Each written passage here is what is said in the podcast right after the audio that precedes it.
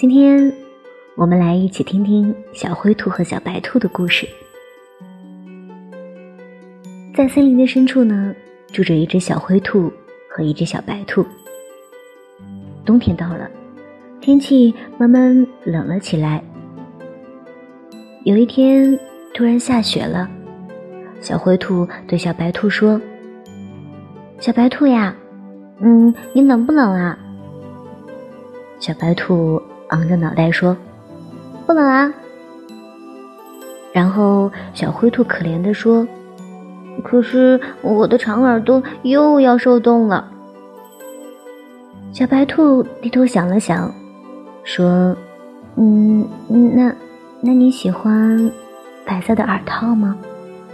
我我可以用我自己的毛给你做个耳套，这样你就不冷啦。”小灰兔听了之后很高兴，但是转念一想，嗯，虽然小白兔它嘴上不说，但也一定和我一样冷吧。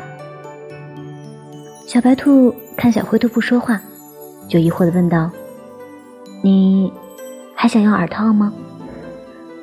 小灰兔看了一眼小白兔，转身说道：“我呀，我跑两圈就不冷了，你可以陪我吗？”